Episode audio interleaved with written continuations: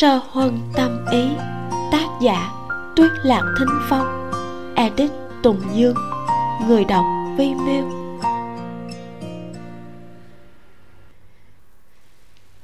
chương 16 mì quần đới.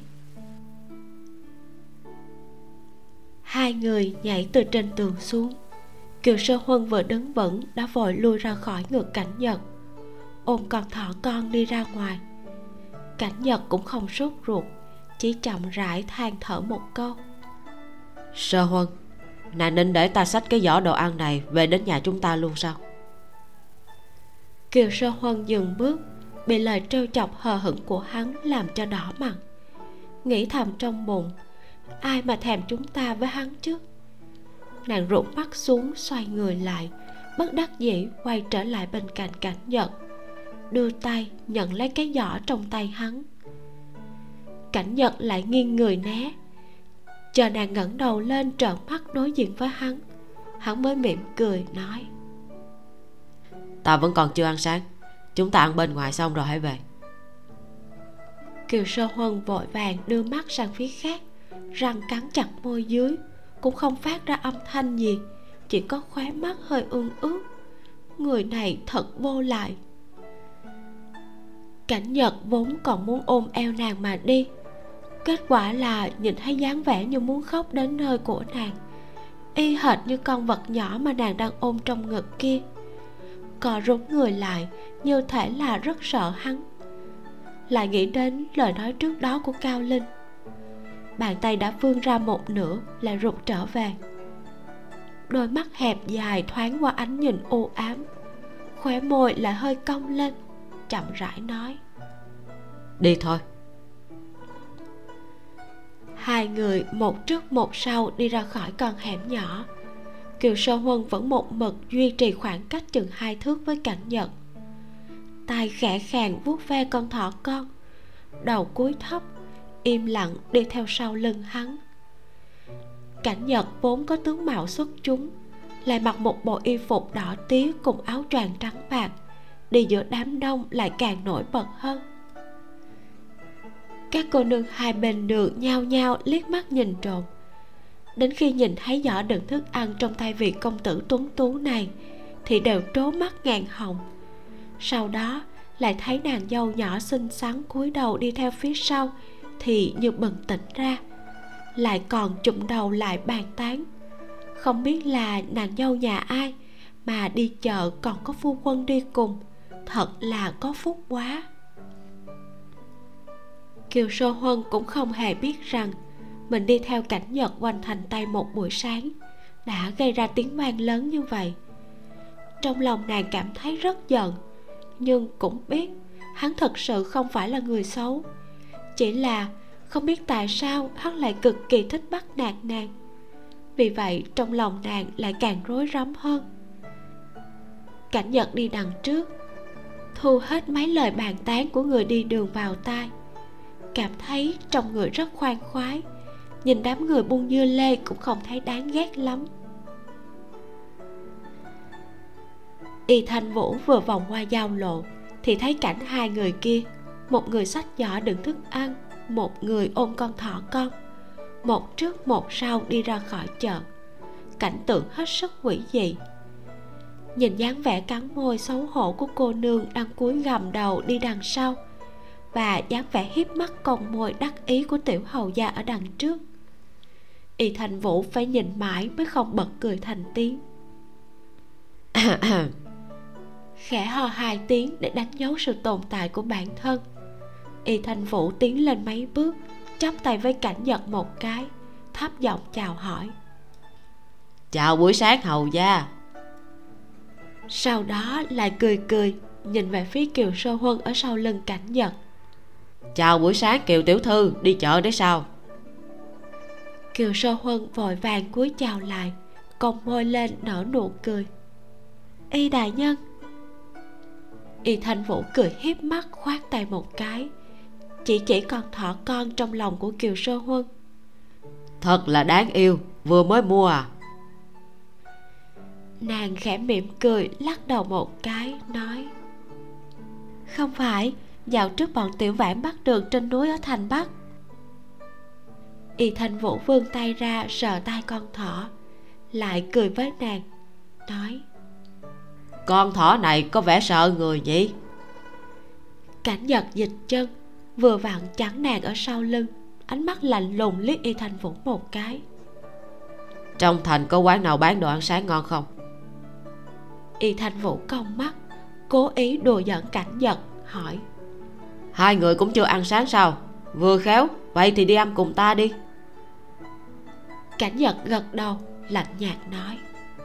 Y đại nhân đi trước. Y thanh vũ hơi sửng sốt không ngờ rằng hắn thật sự phải dẫn kiều sơ huân cùng đi ăn bữa sáng.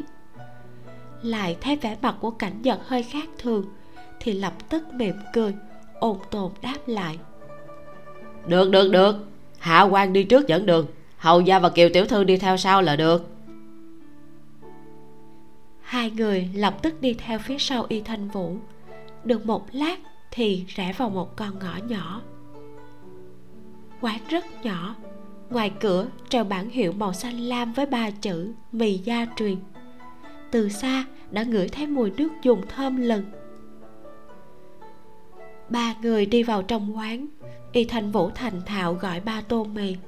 Ba phần bánh tuyết ngọc cùng hai đĩa rau muối. Khách trong quán không nhiều chỉ có một cô nương xinh xắn tầm 17, 18 tuổi phụ trách đưa thực đơn và bưng bát đĩa. Thấy y thanh vũ tới cô nương nọ cũng chỉ chào một tiếng rồi đi vào trong bếp giúp đỡ. Cảnh nhật thấy vậy chậm rãi nhướng một bên mày lên nhìn y thanh vũ một cái. Y thanh vũ chỉ khẽ mỉm cười, cũng không giải thích thêm cái gì. Ba người ngồi ở vị trí cạnh tường, tương đối khuất nhân lúc chờ đồ ăn được bưng lên cảnh nhật móc khối ngọc thạch đỏ tí từ trong ngực ra, đưa cho y thanh vũ. Y thanh vũ nhíu mày một cái, cầm khối ngọc thạch quan sát cẩn thận một lúc lâu, vẻ mặt nghiêm túc hẳn. Chắc hẳn đây mới là thật cảnh nhật nhận lại khối ngọc thạch cất đi. Khóe môi chậm rãi vẽ ra một nụ cười. Đường nét giữa hai hàng mày có vẻ uy nghiêm. Nếu đã có người chủ động dâng tới tận cửa thì chúng ta chỉ cần từ từ mà thu lưới là được. Y thanh vũ nhíu mày nhìn kiều sơ huân ngồi cạnh đó. Có người chủ động đưa khối ngọc thạch này tới cho ngươi sao? Cảnh nhật không lên tiếng. Kiều sơ huân thấy y thanh vũ nhìn mình lại thấy cảnh nhật không có ý phản đối thì mới thuật lại chuyện vừa nãy. Y thanh vũ trầm ngâm một lát. Ánh mắt nhìn cảnh nhật cũng có vẻ phức tạp. Ta thấy chuyện này vẫn nên nói với bên kia một tiếng. Cảnh nhật buông mắt ngón tay thông dong gõ lên mép bàn. Một hồi lâu sau mới chậm rãi cất tiếng. Ta tự có chừng mực. Y thanh vũ càng nhíu chặt mày hơn dường như không đồng ý, nhưng cũng không nói thêm điều gì. Chỉ chốc lát sau, đồ ăn mà y thanh vũ gọi đã được bưng lên. Lúc này, kiều sơ huân mới nhìn kỹ. Nữ tử kia mặc một bộ trang phục màu đỏ của người mân, chân mang giày ống thấp mũi nhọn, bên hông còn cột một cây roi viền bạc. Mặc dù nét mặt có vẻ lạnh lùng, nhưng ngũ quan rất sáng sủa y thanh vũ vẫn duy trì nụ cười chờ nữ tử kia bày hết đồ ăn lên bàn mới mỉm cười ôn hòa nói. Đa tạ hồng đàm cô nương. Nữ tử đó khẽ gật đầu liếc qua cảnh nhật một cái môi hơi nhếch lên sau đó lại bưng khay quay trở vào trong bếp. Kiều sơ huân cầm cái thìa nhỏ lên múc một muỗng nước canh cho vào trong miệng rồi chợt đưa tay lên che miệng trong mắt cũng lộ ra vẻ kinh ngạc. Nàng cầm đũa cắt một miếng mì màu trắng, cho vào miệng nhai cẩn thận. Cảm nhận được vị mì dai ngon, lại lẫn với vị măng thoang thoảng. Nước dùng trộn lẫn với vị tôm tươi và nấm, nấu đặc sệt, ăn hết sức ngon miệng. Cảnh nhật ngồi gần đó cũng ăn rất vừa miệng. Kiều sơ huân nuốt nước dùng ngước mắt lên nhìn về phía y thanh vũ ở đối diện hỏi đây là mì quần đới? Y thanh vũ cười ha ha gật đầu một cái. Ha ha quả nhiên kiều tiểu thư có nghiên cứu về đồ ăn. Đây chính là mì quần đấy nó là thứ độc đáo chỉ có ở phủ việt châu của bọn ta. Tuyệt đối không hề thua kém mì quần đới chính gốc ở dương châu nha.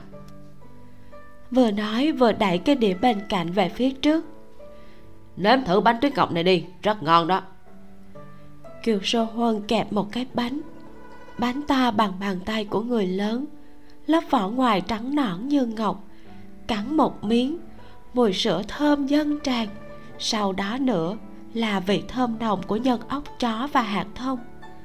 Đến lớp trong cùng lại là ba lát thịt bò thái mỏng như cánh ve.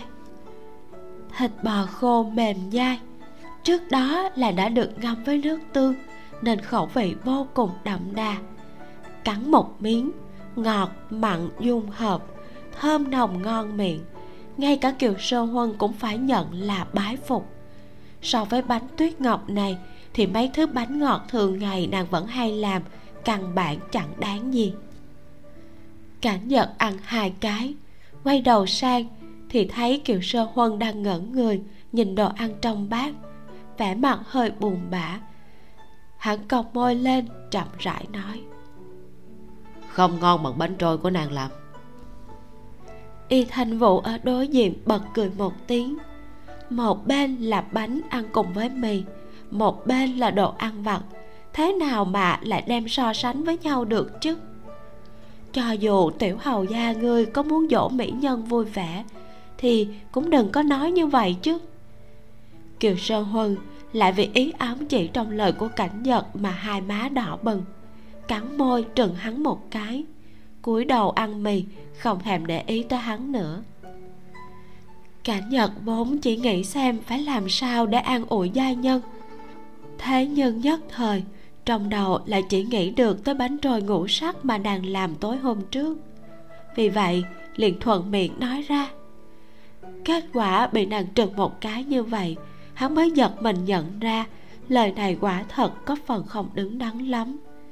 Nhưng lại cảm thấy dáng vẻ đang cắn môi trừng hắn rất hấp dẫn lòng người. Mặc dù đã lập tức ngậm miệng, nhưng ý cười trong mắt lại càng lúc càng nồng. Ăn xong bữa sáng, y thanh vũ như thường lệ trở về nha môn.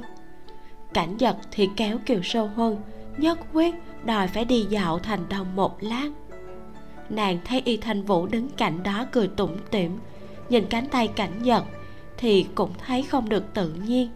Vì vậy mới vươn tay ra muốn nhận lấy cái giỏ nhưng mà cảnh giật lại không chịu thản nhiên nói một câu. Trời lạnh cong tay. Đi tới đoạn rẽ y thành vũ vẫy tay với hai người đi vào một ngã đường khác. Lúc này cảnh giật không quay đầu chỉ chậm rãi cất tiếng nói. Đi bên cạnh ta. Kiều sơ huân vẫn luôn duy trì khoảng cách một bước chân, không muốn đi sóng vai bên cạnh hắn. Bây giờ nghe thấy cảnh nhật dùng giọng điệu không cho phép trái lời như vậy, để ra lệnh cho nàng, thì trong lòng bất giác trở nên căng thẳng. Thế nhưng vẫn bướng bỉnh không chịu đi lên. Cảnh nhật vẫn giữ vẻ mặt ung dung thong thả cất bước nói. Muốn ta ôm nàng đi sao? Kiều sơ huân biết là hắn nói được thì làm được. Càng cắn chặt môi dưới, bước vội lên bên cạnh hắn. Mắt vẫn nhìn sang phía ven đường. Nào ngờ bị vấp một cái, người hơi lảo đảo. Thắt lưng liền bị người ta nắm lấy. Trên đỉnh đầu truyền tới giọng nói lười biếng, trộn lẫn tiếng cười của cảnh giật đã lớn như thế rồi mà đi đứng cũng không biết nhìn đường. Kiều sơ huân vừa xấu hổ, vừa thèn thùng, vừa tức giận, đẩy ngực hắn ra. Môi nàng miếm chặt, tay ôm con thỏ con, mắt nhìn thẳng về phía trước, cả người hơi cứng cứng lại vì căng thẳng. Cả nhật nghĩ cho bước chân của kiều sơ huân nên cũng không đi nhanh.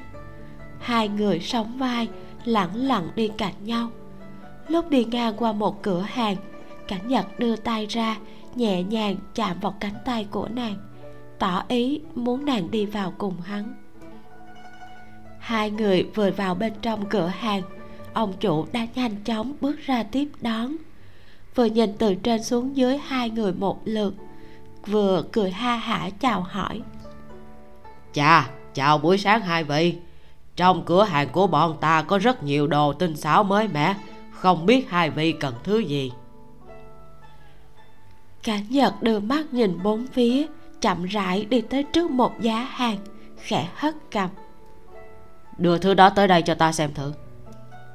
Ông chủ hướng mắt ra hiệu cho tiểu nhị đứng cạnh đó. Đợi đến lúc cảnh giật đã nhận lấy lò giữ ấm cho tay thì mới cười giải thích. Cái lò giữ ấm tay này là thứ tân tiến của cửa hàng bọn ta tổng cộng mới chỉ có ba cái. Ngài nhìn hoa văn chạm trổ này mà xem. Phù dung mới nở thành nhã phóng khoáng.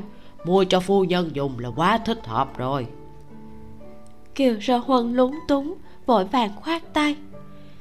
Ta ta không phải. Trong mắt của cảnh giật thoáng qua nụ cười hắn ngắm nghía một hồi nhìn ông chủ. Là đồng trắng bên trong trộn với bạc ông chủ a một tiếng lập tức cười đáp. Vị công tứ này thật là tinh mắt. Cái này là để bọc bên ngoài lò giữ ấm được thêu từ gấm thượng hạng đây rất dày. Ngài nhìn xem màu này cũng rất hợp với màu sắc sim y của phu nhân. Cảnh giật nhận lấy sờ một cái bỏ lò giữ ấm vào nhìn thử. Sau đó lại ôm lấy con thỏ con trong ngực của kiều sô huân nhét cái lò giữ ấm vào trong tay nàng. Hiếp mắt nhìn một hồi chậm rãi cong môi lên. Lấy cảnh nhật nhàn nhạt nói một tiếng lại duỗi tay ra chỉ chỉ ống tay áo ở phía bên kia. Cái đó có màu nào phù hợp với bộ simi này hay không? Có có. Ông chủ vội vàng lấy một sấp ống tay áo đặt lên trên mặt tủ phía trước bọn họ ngoài màu này ra, vẫn còn mấy màu khác nữa. Kiều sơ huân đứng bên cạnh cũng không xen lời vào. Chỉ trong chốc lát, cảnh nhật đã chọn mấy món đồ giữ ấm mùa đông. Thanh toán bạc, lại kéo nàng ra khỏi cửa hàng, nhấc chân lên muốn bước vào tiệm vải ở sát đó. Lúc này, kiều sơ huân đã hiểu ra, vội vàng níu tay áo không cho hắn đi vào. Đa tạ hậu ý của công tử trước kia đã may mấy bộ xiêm y đủ qua mùa đông năm nay rồi. Cảnh giật liếc mắt nhìn bàn tay nàng đang níu ống tay áo hắn. Mày hơi nhíu lại nhìn khuôn mặt nhỏ nhắn đang cúi gằm của nàng hỏi. Nàng đã mang cầm bộ hỷ phục kia rồi à? Kiều sơ huân kinh ngạc ngước mắt lên. Sao hắn biết được? Cảnh giật thấy nàng trợn tròn mắt thì khóe miệng chậm rãi cong lên rất tốt. Chương 17 Lẩu dê đất. Cả đêm hôm qua Kiều Sơ Huân gần như là thức trắng cả đêm. Hai cánh môi đau rát Dùng mu bàn tay lạnh lạnh nhẹ nhàng xoa lên môi, Mới khá hơn một chút. Trong đầu nàng không ngừng hồi tưởng lại cảnh tượng, Người kia ngang ngược, Bóp chặt eo nàng rồi hôn. Đôi mắt hẹp dài hơi khép lại, lộ ra ánh nhìn nóng bỏng. Hàng mi dài hơi run run hệt như đang thưởng thức món ăn trân quý ngon nhất trần đời. Cho dù nàng vừa mang lòng biết ơn, vừa mơ hồ có cảm xúc khó nói rõ là tán thưởng hay tôn kính đối với cảnh giận thì hành động quá sức sằng bậy đêm hoa của hắn cũng đã khiến cho nàng bị dọa sợ không nhẹ cho dù chưa từng có bất kỳ kinh nghiệm gần gũi với nam nhân nào, thì nàng cũng biết rõ hắn đang chiếm tiện nghi của mình. Lại nghĩ đến cảnh mình nhếch nhác thảm hại, chạy trốn khỏi thành biển kinh, cùng thân phận tôn quý hơn người của cảnh nhật, nàng liền cảm thấy cực kỳ oan ức. Nếu như ngày nào đó hắn nổi hứng, thật sự làm ra chuyện hoang đường thì nàng phải làm sao đây? Lại chạy trốn một lần nữa sao? 18 năm qua, nàng chưa từng có cảm giác thỏa mãn và hài lòng như hiện giờ. Mặc dù phải vất vả hơn trước kia rất nhiều, nhưng nàng thật sự thích cuộc sống ngày ngày bận rộn, chuẩn bị cơm nước cho người ta thế này. Nàng được vận dụng những thứ từng học được trong sách vở kia, để cho mọi người được ăn ngon miệng giúp cảnh vật điều dưỡng thân thể. Cùng tiểu đào nhi vui vẻ làm việc. Nàng quả thật không nỡ buông bỏ cuộc sống thế này. Buổi sáng, chuẩn bị xong niệm tâm cho tất cả mọi người. Kiều sơ huân thật sự không có khẩu vị gì. Chậm chạp trở về phòng mới nhớ ra con thỏ con vẫn còn ở chỗ cảnh nhật nàng không dám, cũng không muốn tới phòng hắn.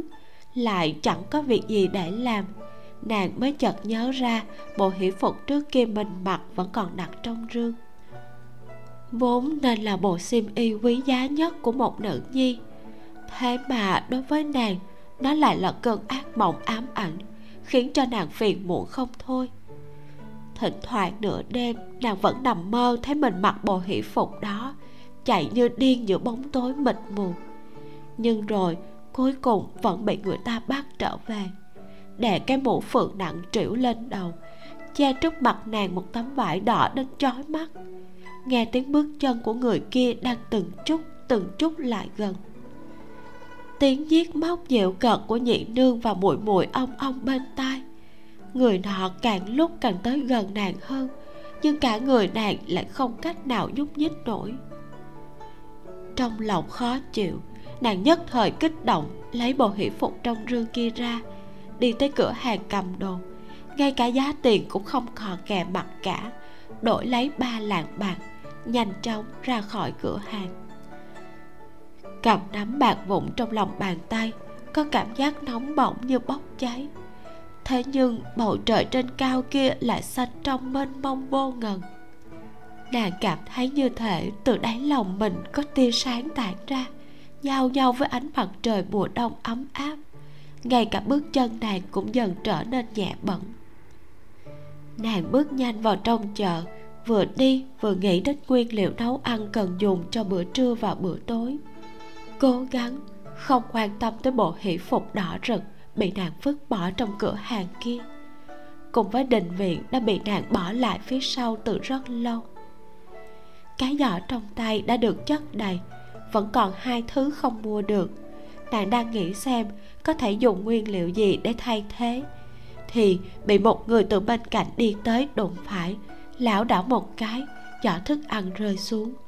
Nguyên liệu nấu ăn bên trong rơi vãi ra đầy đất. Ngay sau đó, cái người mà từ đêm qua nàng đã không muốn gặp kia đột ngột xuất hiện sau lưng, lại ôm chặt nàng vào trong lòng không chịu buông tay. Sau đó thì bị hắn kéo vào trong ngõ hẻm kia rõ ràng là vì sợ làm chậm trễ chính sự của hắn, nên nàng mới chủ động nói rõ rằng đó là cái ngõ cục thế mà, người này lại dở trò xấu, ôm cả nàng nhảy lên trên tường. Sau khi nhảy xuống, lại tiếp tục dở tính xấu, đòi nàng đi ăn sáng cùng hắn. Cuối cùng, còn kéo nàng đi dạo mấy cửa hàng ở thành đông. Lò giữ ấm trong tay và ống tay áo mua một mớ nàng nói không vào tiệm vải cũng không vào tiệm nữ trang.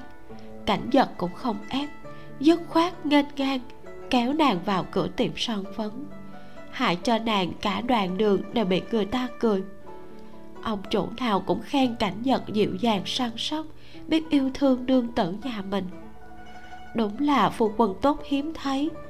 Còn nói, hai người bọn họ tình cảm kháng khích, khiến cho người ta ao ước vừa sáng sớm đã cùng nhau đi mua đồ, mà mua gì cũng bàn bạc kỹ lưỡng cùng nhau. Lúc đi ra khỏi cửa hàng son phấn, rốt cuộc, kiều sơ huân cũng ngạc bướng, nói thế nào cũng không chịu đi dạo phố với hắn nữa. Cảnh nhật nghịch hộp son môi trên tay, đứng bên cạnh đường nhìn nàng, cũng không lên tiếng. Môi lộ ra nụ cười đầy cưng chiều, đôi mắt xưa nay vẫn luôn lạnh lùng bây giờ lại ánh lên vẻ nhu hòa. Kiều sơ huân rũ mắt thấp giọng nói mọi người vẫn còn chờ cơm trưa không thể về nhà muộn quá. Cảnh giật như thể vừa nghe được chuyện cười bật cười khúc khích một tiếng kéo tay nàng đi về phía khác. Không nấu một hôm thì bọn họ cũng không chết đói được. Vừa nói vừa ngoắt ngoắt tay với một cổ xe ngựa đang đậu ven đường phu xe vội vàng nhảy xuống chạy tới. Cảnh giật giơ tay lên, ném cho hắn một khối bạc vụn, nói, đi tới cảnh gia ở thành bắc, tìm một người họ cao. Bảo hắn dẫn người tới kiếm hương cát ở thành nam, dẫn tất cả mọi người cùng theo. Lúc này kiều sơ huân đã nghe ra ý của hắn, nhưng cảm thấy cứ bị hắn nắm tay như vậy thì không ổn. Nàng mới nâng tay lên muốn dậy ra. Nào ngờ cảnh nhật lập tức buông tay nàng quay người lại. Cả cánh tay vòng lấy thắt lưng của nàng nụ cười bên môi hết sức nhàn nhã. Trên đường nhiều người qua lại ta không muốn lát nữa nàng bị người ta đụng phải. Kiều sơ huân cứ nhìn mãi bây giờ đã giận tới mức khóe mắt cũng hơi đỏ. Nàng ngửa mặt lên trừng hắn. Không tử đừng có lúc nào cũng trêu chọc ta cho dù nàng có tốt tính tới mức nào thì cũng biết nổi cáu người ta vẫn nói, còn thỏ nóng nảy còn cắn người. Nếu cứ ép nàng thì nàng dứt khoát bỏ hết tất cả mà đi là được. Dù sao thì cũng không phải chưa từng làm chuyện như vậy. Dường như cảnh nhật nhìn thấu suy nghĩ trong lòng nàng, nghiêng người kéo nàng tới một góc chết bên đường, đưa tay siết chặt cầm nàng, nói, không được bỏ đi kiều sơ huân nghiêng đầu muốn né tay hắn. Tính bướng cũng nổi lên. Đôi mắt mở to ra trợn trừng hắn. Trong mắt còn lóng lánh ánh nước. Công tử có ơn với ta, nhưng cũng không thể tùy tiện bắt nạt người như vậy. Công tử muốn nữ nhân thì có thể cưới thê đạp thiếp ta chỉ quản việc cơm nước cho mọi người thôi. Ngón tay đang siết cầm nàng hơi dùng lực. Ánh mắt của cảnh nhật nhìn nàng cũng có chút lạnh lùng. Nàng muốn ta cưới nữ nhân khác sao? Kiều sơn huân chỉ cảm thấy cánh tay đang vòng quanh thắt lưng của mình càng lúc càng chặt cứng. Cầm cũng bị siết tới mức đau nhói. Nàng cố nén nước mắt đáp lại. Công tử muốn cưới ai ta không quản được. Cả nhật bỗng dưng cong môi cười một tiếng chậm rãi gật đầu. Nói đúng lắm. Trong thiên hạ người có thể quản được ta không nhiều. Hắn cúi đầu xuống ghé vào môi nàng hôn một cái lại nhìn vẻ tức giận dâng lên trong mắt nàng chậm rãi nói tiếp. Nàng có thể xem là một trong số đó. Kiều sơ huân nhắm chặt mắt hai hàm răng cắn chặt tim như thể ngừng đập. Ban ngày ban mặt dưới cái nhìn của bao nhiêu con mắt sao hắn có thể dở trò hạ lưu vô sĩ cả nhật nhìn dáng vẻ thấy chết không sờn kia của nàng thì không kìm được bật cười thành tiếng cánh tay đang ôm nàng buông lỏng, vẻ hung tàn giữa hai hàng mày cũng nhạt đi rất nhiều. Ngón tay vuốt ve qua lại giữa làn da mềm mịn nơi cầm nàng. Tầm mắt dời từ đôi mắt đang nhắm chặt của nàng xuống đến cái mũi nhỏ xinh xắn. Hai cánh môi khẽ rung, cuối cùng nhìn thấy dấu tay màu đỏ nhạt do chính hắn gây ra trên cầm nàng. Hàng mày nhíu chặt lại, bàn tay đỡ lấy má nàng cúi đầu hôn xuống dấu vết kia. Hai người đứng trong một góc chết ngược sáng. Cảnh nhật lại đưa lưng về phía đường đi. Chiếc áo choàng trắng tung bay theo gió, che khuất cả người kiều sơ huân trong lòng ngực. Vì vậy, dù thỉnh thoảng có người qua đường ném tới những ánh mắt tò mò, thì cũng không nhìn rõ được hai người đang làm gì. Cảnh nhật nhìn khuôn mặt xinh đẹp đang nhắm chặt mắt trong lòng mình thì cũng biết là mình đã ép nàng hơi quá. Nhưng hắn lại không biết dưới tình huống này thì nên xử lý thế nào. Chỉ có thể dựa vào bản tính và mánh khóe xử lý những chuyện thường ngày để đối phó. Im lặng một lúc, cảnh giật móc từ trong ngực ra một hộp thuốc nhỏ hình tròn. Ngón tay chấm một ít thuốc tiêu sưng, nhẹ nhàng thoa lên cho nàng kiều sơ huân bị xúc cảm lạnh lẽo đột nhiên xuất hiện trên da thịt, làm cho sợ rung lên. Hoảng hốt, mở mắt ra, nhưng lại chỉ thấy người kia đang rủng mắt, chăm chú nhìn vào cầm nàng. Thoa thuốc xong, ngón tay của hắn cũng không rời đi, bàn tay đỡ một bên gò má nàng. Ngón tay nhẹ nhàng lau đi giọt nước mắt vừa tràn ra. Còn người đàn nhánh của hắn dán chặt lấy nàng mãi hồi lâu sau cảnh giật mới chậm rãi nhả ra hai chữ. Đừng đi. Kiều sơ huân nghẹn ngào lên giọng đặt điều kiện với cảnh giật chỉ cần công tử đừng có ăn hiếp người khác như đêm hôm qua ta sẽ không đi. Ánh mắt sâu thẳm nhanh chóng thoáng qua một tia cười bất đắc dĩ. Cảnh nhật trầm ngâm một lát chậm rãi nói ta sẽ cố hết sức. Nhìn thấy khuôn mặt nhỏ nhắn vừa giận lại vừa hoảng của kiều sơ huân, hắn lại chân thành thêm vào một câu. Sẽ không như đêm hôm qua nữa đâu. Tiểu hầu gia hồi tưởng lại một lúc lâu, nụ hôn hôm qua có phần hơi thô lỗ. Phải thử qua mới biết cảm giác ngọt ngào đó. Hai cánh môi của nàng khiến cho hắn mê muội toàn thân như muốn bùng cháy, muốn chậm cũng không thể nào chậm nổi. Kiều sơ huân nào biết được lời của cảnh nhật là có hàm ý. Nghe hắn đảm bảo rằng sẽ không ăn hiếp nàng như đêm hôm qua nữa, lại thêm trong lòng nàng vẫn luôn cho rằng cảnh nhật là một quân tử chân chính, cho nên lập tức thở vào nhẹ nhõm.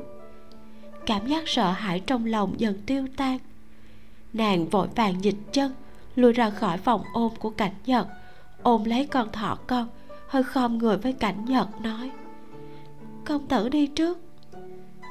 Cảnh nhật như cười như không liếc nàng một cái, giơ tay lên vẫy vẫy lần nữa. Chẳng mấy chốc đã có một cỗ xe ngựa từ phía bên kia đường đi tới. Cảnh nhật vén rèm lên xe, nhanh nhẹn ngồi xuống, lại vén cao rèm lên nhìn nàng, vẻ mặt hơi lạnh nhạt nhưng ý cười trong mắt lại không giấu được. Kiều sơ huân cắn môi đi tới bên cạnh xe. Một tay vịnh lấy thành xe. Một tay vừa ôm con thỏ con, vừa nắm vạt váy. Hơi vụng về giảm lên băng gỗ nhỏ bước vào buồng xe. Cảnh nhật đọc tên quán cơm cho phu xe. Buông rèm xuống. Người nghiêng sang một bên, tựa vào thành xe, nhắm mắt nghỉ ngơi. Kiều sơ huân né người ngồi xuống phía bên kia, cúi đầu vuốt ve thỏ con. Mãi hồi lâu sau, mới lén hé mắt, liếc nhanh người đối diện một cái. Thấy vẻ mặt hắn như đang suy tư cái gì, lại nghĩ đến khối ngọc thạch đỏ tía kia và cuộc nói chuyện với y thanh vũ, không hiểu sao trong lòng nàng lại có chút lo âu. Lúc hai người tới kiếm hương cát thì cả bọn cao linh lẫn tiểu đào nhi đều đã đợi sẵn ngoài cửa. Tung hoành hơn 10 năm, cảnh nhật dẫn dắt 21 thuộc hạ đi khắp bắc nam. Có phúc cùng hưởng, có nạn cùng chịu. Lúc khổ cực đã từng cùng nhau nướng cá gặm lương khô trong miếu hoang đổ nát. Lúc vui vẻ, từng lúc vui vẻ 22 người chia làm hai bàn mà uống rượu ăn thịt. Một đám người từng trải qua chiến trường khốc liệt, từng qua vùng núi thẳm, cũng từng đến miền duyên hải. Vào thời khắc mấu chốt đã từng lấy một địch trăm. Đến lúc quay trở về cuộc sống bình thường, lại được cảnh nhật nuông chiều, không cho ra cái dạng gì nữa. Người nào người nấy, vừa ngửi thấy mùi thơm đã chịu không nổi mà chảy nước miếng.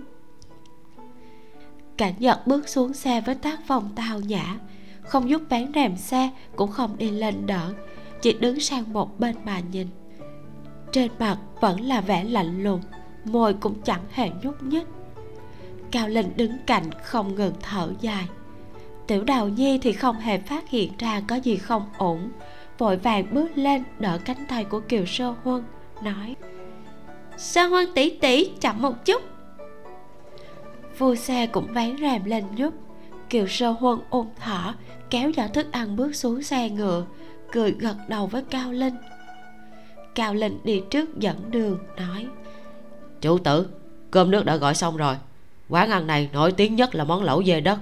Nghe nói trong nước lẩu ngoài hương liệu biết truyền ra thì còn cho thêm mấy thứ thuốc bắc ăn sẽ không quá nóng. Kiều sơ huân kéo tay tiểu đào nhi đi phía sau cảnh nhật vừa nghe được hai chữ dê đất vốn còn định lên tiếng phản đối thì lại nghe nói bên trong có dược liệu giúp hư nhiệt, đồng thời cũng ngửi được mùi thuốc nhàn nhạt, xen lẫn trong mùi thịt, thì thôi, không nói gì nữa. Người ta vẫn nói, thịt chó đảo ba lần, thần tiên đứng không vững. Chính là nói đến mùi vị thơm ngon của món thịt dê đất này. Món lẩu dê đất của kiếm hương cát lại nổi tiếng khắp thành. Hàng năm cứ vào đông, người tới đây ăn thịt dê đất xếp thành hàng dài rất nhiều người từ kinh thành vì nghe danh mà tới tận đây để nếm thử. Cao linh đặt một căn phòng trang nhã nhất của quán cơm này. Trong phòng có tổng cộng ba cái bàn. Tầm nhìn rộng phòng cảnh cũng vô cùng đẹp. Ngồi cạnh cửa sổ nhìn ra xa, có thể thấy được núi biếc non xanh, thấp thoáng bên ngoài. Gặp những ngày trời râm thì có thể ngắm nhìn sương mù vây quanh đỉnh núi ở thành bắc mơ hồ lộ ra màu xanh biếc như ngọc phỉ thúy của những tán thông cao vút. Vừa vào bên trong quán thì hương thơm đã xông vào trong mũi. Mọi người nhìn thấy cảnh nhật tới thì đều nhao nhao đứng dậy chắp tay. Công tử! Kiều sơ huân xoay người đóng cửa lại. Cảnh nhật ra hiệu cho mọi người ngồi xuống cởi thắt lưng trên áo choàng nói. Mấy ngày nay mọi người đều đã vất vả nói thế nào thì đám tội phạm ở thành việt châu cũng đã xa lưới. Thêm một nhánh nữa của thất sinh giáo bị phá vỡ. Chúng ta cũng coi như không thẹn với bách tính. Giao áo choàng cho cao linh xong cảnh nhật tùy tiện tìm một chỗ ngồi xuống. Tiếc là hôm qua đám tiểu tử kia tới quá vội. Sáng nay đã phải quay trở về biện kinh. Ta chỉ có thể đón tiếp bọn họ một đêm. Đáng lẽ như thường lệ đêm qua nên cùng các huynh đệ ăn một bữa ra trò hôm nay coi như là bồi thường. Vẫn như lúc còn ở biện kinh. Cảnh nhật nói xong lập tức vung tay lên. Hất lớp vải đỏ trên vò rượu trong tay xách cái vò giơ về phía mọi người. Không nói lời dư thừa nữa kính mọi người. Mấy vò rượu còn lại nhanh chóng được truyền tay nhau. Chẳng mấy chốc trong tay của mỗi người đã bừng một bát rượu. Kính chủ tử và kiều tiểu thư. Nói xong ai nấy đều ngửa đầu ra uống cạn tiểu đào nhi đứng cạnh không ngừng chật lưỡi. Đến lúc mọi người nói ra câu cuối cùng kia, tiểu nha đầu bị dọa sợ, giật mình một cái. Sao lại có cảm giác như một đám thổ phỉ thế này? Ban đầu, kiều sâu huân nhìn cảnh nhật uống rượu mà hơi lo. Sợ rượu quá mạnh, hắn uống nhiều sẽ chịu không nổi. Sau đó, nghe mọi người đồng thanh nói câu kiều tiểu thư kia, thì nàng đứng ngay ra, quên luôn cả việc khuyên nhủ cảnh nhật cảnh giật uống một hơi hết nửa vò rượu nâng tay lên lau môi, cười tủm tỉm nhìn nàng. Còn người đang nhánh nhiễm hơi rượu lại càng trở nên sáng rực, sáng tới mức gần như trong suốt. Nàng chẳng hiểu sao lại thấy hơi ngượng ngùng, thế nhưng vẫn lấy dũng khí mà đối diện với hắn, cất giọng khuyên nhủ. Thân thể công tử vẫn chưa hoàn toàn bình phục, đừng nên uống quá nhiều đám ảnh bệ và cả cao linh đều đồng loạt nhìn về phía cảnh nhật. Đây không phải là lần đầu tiên có người khuyên thế này. Chỉ là trước giờ cảnh nhật đều chưa từng để vào tai cũng chẳng thèm liếc mắt nhìn mấy cô nương kia một cái. Lần này cảnh nhật lại hiếp mắt môi chậm rãi cong lên nổ ra một nụ cười. Được. Tất cả mọi người đều âm thầm đưa mắt nhìn nhau rồi lại nhao nhao nháy mắt với cao linh. Nhìn kìa nhìn kìa, lần này chủ tử động lòng thật rồi. Lúc trước, mua mấy quyển sách kia đưa cho chủ tử, ngươi còn mắng bọn ta. Đấy gọi là có mắt nhìn xa đấy. Cao Linh bị một đám người dùng ánh mắt như sói mà nhìn, thì gần xanh trên trán giật giật.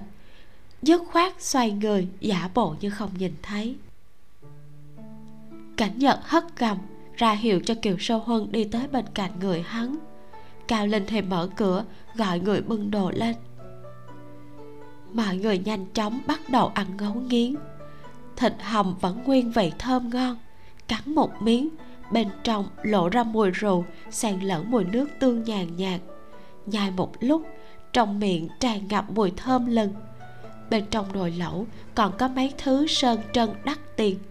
Nước hầm thơm ngát mọi người ăn thịt, uống rượu, còn liên tục hút nước canh. Cảm thấy trong người vô cùng khoan khoái. Cảnh nhật chậm rãi ăn cơm và đồ ăn. Thỉnh thoảng quay đầu sang nhìn kiều sơ huân. Thấy nàng đang chậm rãi gặp miếng thịt. Gò má trắng nõn bị hơi nóng từ nồi nước lẩu xông vào làm cho đỏ ẩn lên.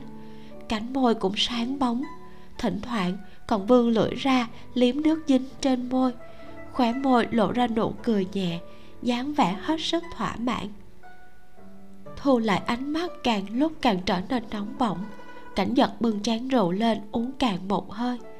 Cảm giác được trong bụng có một ngọn lửa lớn đang bùng lên. Những giọt rượu lạnh buốt trôi xuống, ngọn lửa lại càng cháy mãnh liệt hơn. Trên mặt vẫn là vẻ ung dung nhàn nhã quen thuộc, nhưng nụ cười bên môi lại lộ ra vẻ tự xẻo Phần 2 chương 1 Mai ngâm. Kiều Sơ Huân mặc một bộ xiêm y màu tím nhạt, Tay bưng một túi đựng lò giữ ấm cùng màu, Rủ đầu ngồi ở một góc xe. Xe ngựa chậm rãi di chuyển, Tiếng ồn ào huyên náo bên ngoài dần rời xa. Thay vào đó là tiếng chuyển động của cổ xe ngựa Thỉnh thoảng vang lên giữa không gian yên ắng chứng tỏ hiện giờ đã ra khỏi cửa thành, đang đi về phía ngoài ô. Cảnh nhật nhàn nhã dựa vào thành xe phía bên kia, một khuỷu tay chống xuống ghế gỗ đỡ lấy trán, đầu hơi nghiêng nghiêng. Từ lúc xe bắt đầu chạy tới giờ, vẫn chỉ ngắm nữ tử xinh đẹp ngồi đối diện.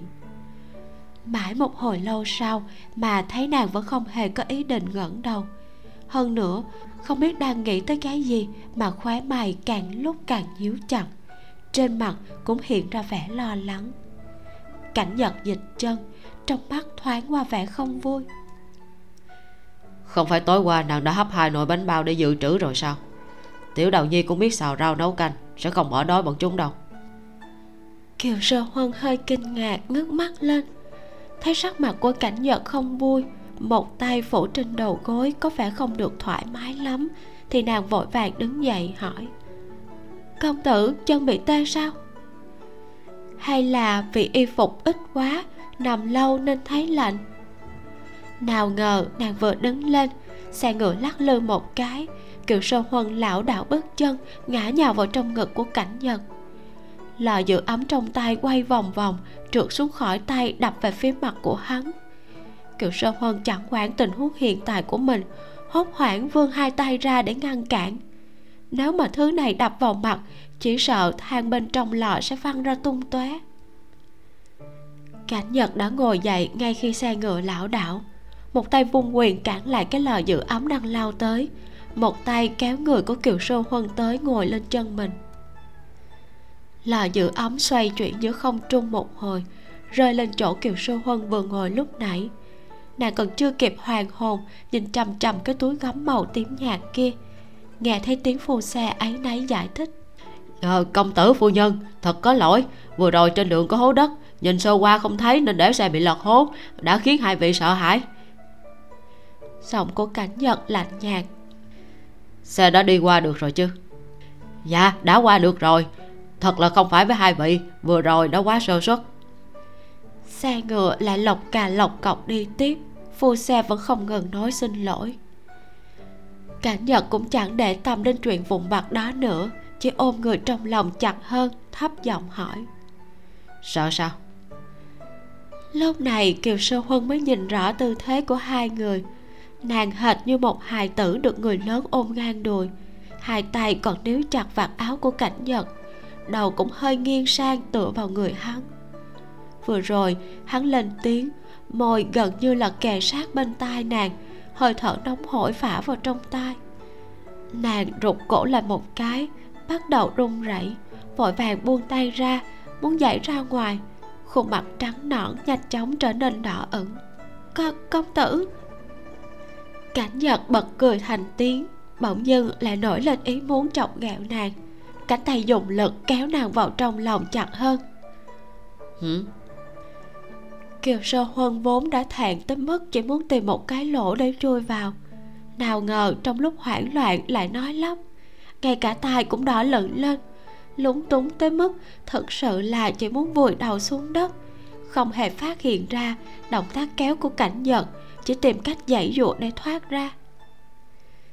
Hắn thấy người trong lòng của mình đã sắp co tròn thành con nhím không chỉ lỗ tai mà ngay cả cổ cũng nhuộm màu đỏ ửng, thì trong lòng không khỏi rung động. Hơn nữa, tư thế của nàng cũng không được nghiêm chỉnh. Động tác nhúc nhích đó của nàng không khác gì gợi tình. Quả thật, chỉ có người tâm tính đơn thuần như nàng mới có thể làm thế mà không lo nghĩ gì. Kiều sơ huân nhúc nhích hồi lâu mới phát hiện ra mình vẫn ở trong ngực hắn sau lưng bị một cánh tay vẫn chắc cản lại. Xung quanh im phăng phắc trong lòng nàng bỗng dưng trở nên căng thẳng.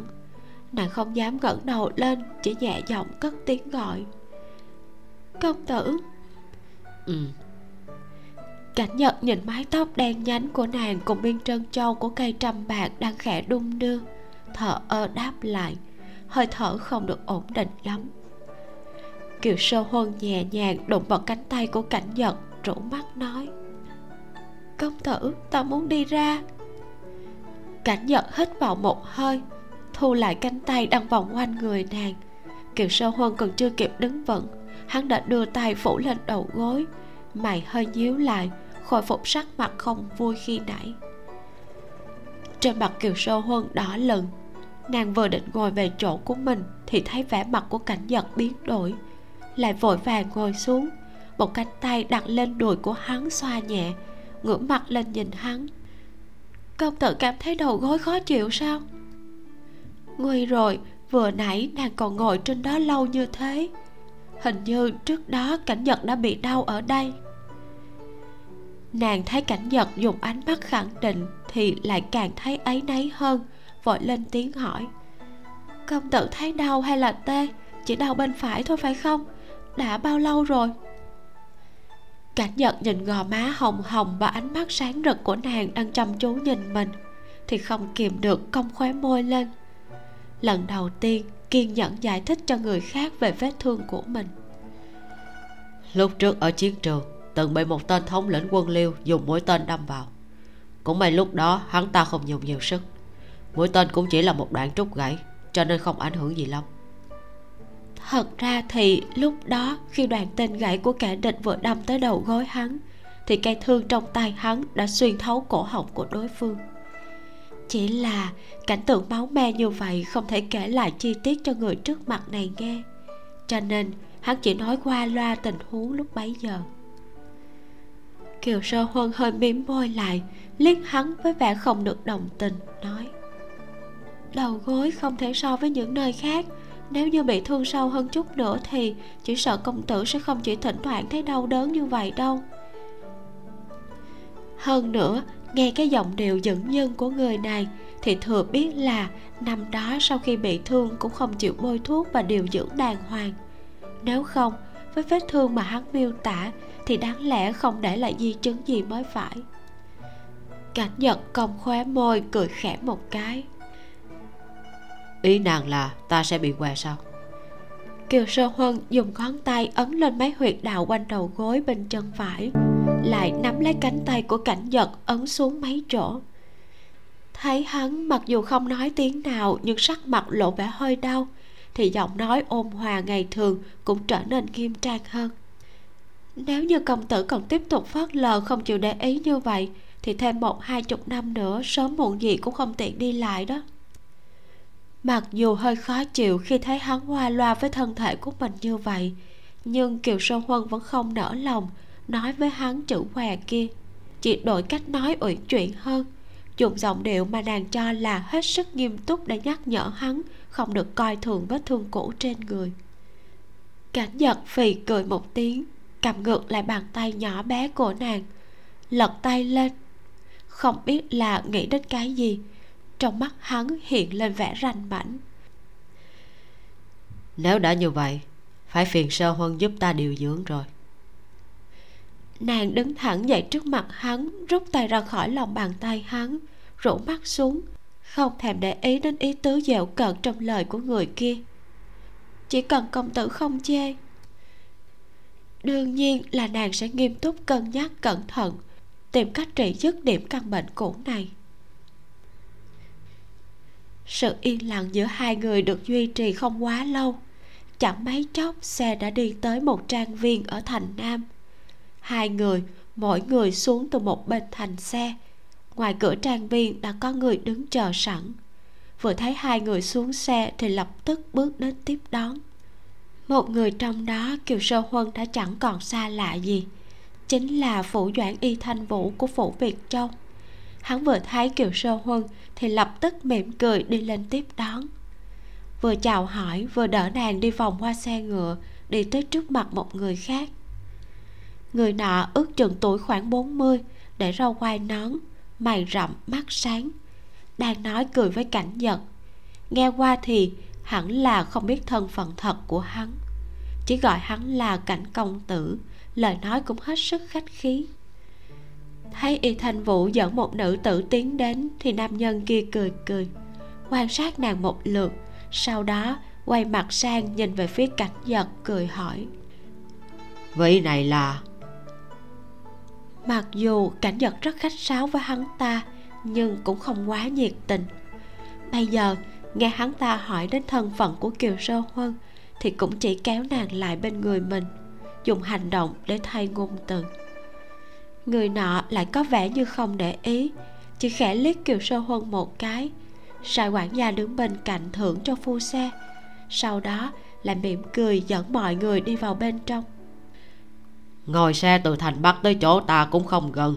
Y đại nhân cảnh công tử mời. Dọc đường đi y thanh vũ và nam nhân trung niên kia trò chuyện rất vui vẻ. Cảnh nhật chẳng góp mấy câu chỉ gật đầu tỏ vẻ đồng ý nụ cười trên môi cũng có vẻ lạnh nhạt. Nếu như nụ cười đó ghép vào người khác, thì sẽ khiến cho người ta cảm thấy người này thật ngạo mạn vô lễ. Nhưng đặt trên khuôn mặt của cảnh nhật thì cùng lắm chỉ là khiến cho người ta cảm thấy hắn vốn là người không thích cười nói náo nhiệt mà thôi. Nam nhân trung niên kia bước khá nhanh. Kiều sâu huân phải cố sức mới theo kịp từ lúc bước vào cửa trang viên tới giờ, cảnh nhật vẫn nắm chắc bàn tay nhỏ bé của nàng, dắt nàng đi ngay bên cạnh. Hơn nữa, bước chân vẫn thông dong đều đặn. Dần dần, hai người kia cũng bất giác thả chậm bước chân theo. Nghe hai người kia nói chuyện, kiều sơ huân cũng dần nghe ra tình huống. Nam nhân trung niên trước mặt này chính là chủ nhân của vườn mai ở ngoài thành mà trước kia cảnh nhật từng nhắc tới họ mạnh. Hình như cũng đã từng làm quan ở thành biện kinh mấy năm. Sau khi từ quan thì hắn bắt đầu buôn bán. Mấy năm liên tục ở phương bắc đã chán thì đến thành việt châu này mua nhà cùng với một vườn mai rộng ước chừng nửa mẫu đất. Nghe những gì y thanh vũ nói thì dường như người này rất thích kết giao bằng hữu. Bình thường cũng thích mời người khác đến vườn mai làm khách trước kia, nghe hắn nói, có một vị công tử họ cảnh đã giúp quan phủ phá án vụ thất sơn giáo bí ẩn kia. Vẫn cố năn nỉ y thành vũ, giúp giới thiệu gặp mặt, vô cùng muốn làm quen với cảnh nhật trong lúc nói chuyện, mấy người đã tới trước một căn phòng có cửa sổ ở cả bốn hướng. Được xây cất giữa hồ nước, hai bên đều có cầu nhỏ dẫn tới hiện giờ đang là thời điểm thích hợp nhất của mùa đông. Mặt hồ kết một lớp băng mỏng. Hai cây cầu hai bên chạm trổ hoa mai và chim chóc vô cùng sống động. Mái nhà cũng được khắc hoa cả bốn phía. Từ xa xa, có thể nhìn thấy rừng mai chìm trong sắc trắng của tuyết.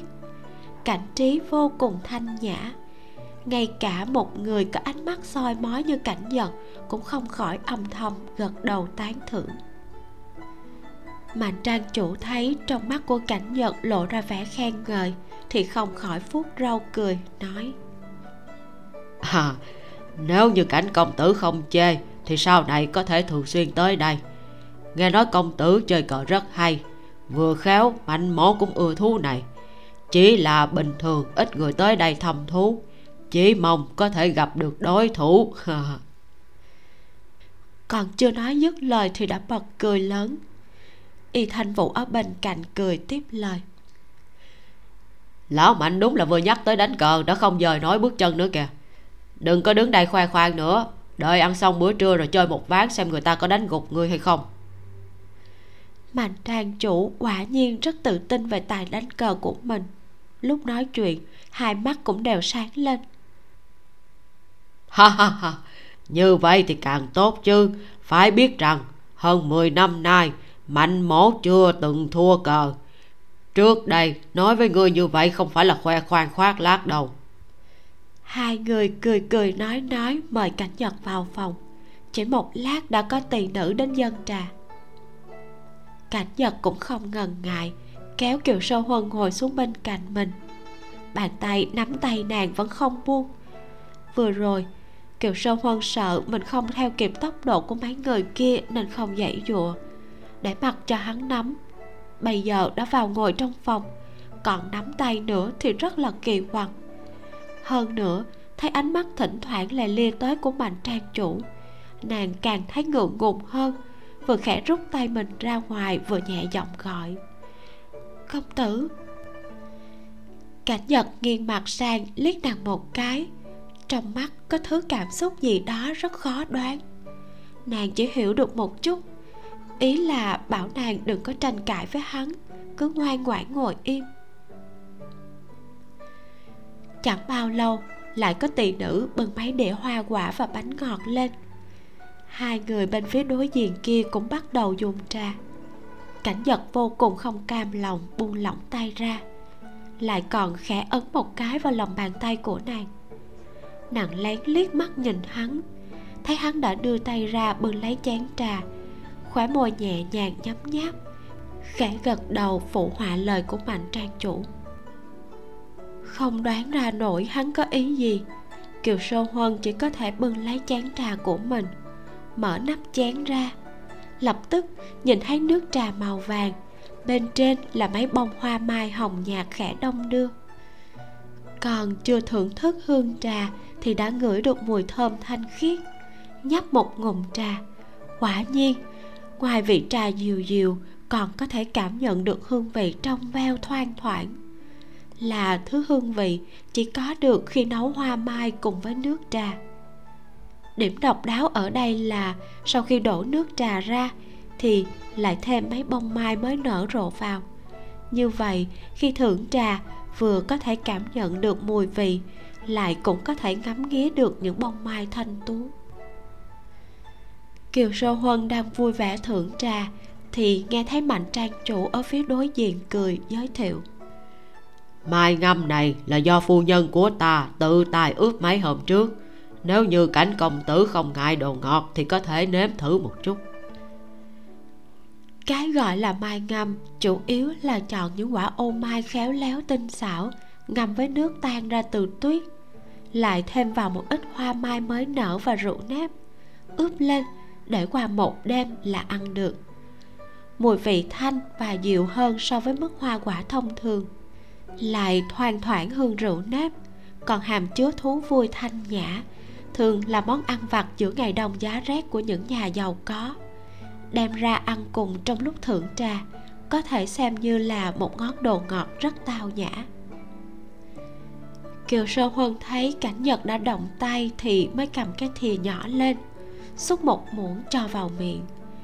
Ngậm trong miệng một lát, chậm rãi nhai nuốt. Dần cảm nhận được vị mềm mịn của ô mai, ngọt mà không ngấy. Mùi rượu thoang thoảng càng làm cho hương hoa mai trở nên đặc sắc hơn.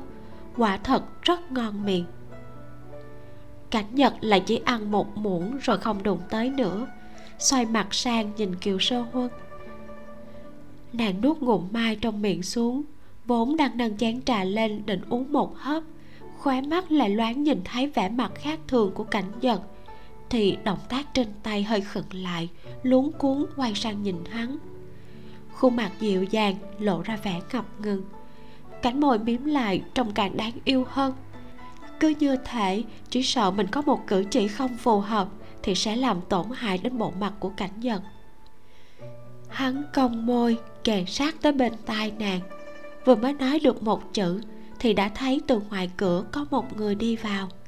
Trên người khoác một bộ đồ mùa đông lộng lẫy, áo choàng lông cừu cùng giày thêu đỏ thẫm, dáng người có vẻ khá đẩy đà. Hai gò má ửng đỏ. Sau khi bước vào phòng thì khom người về phía mạnh trang chủ hành lễ. Lão gia.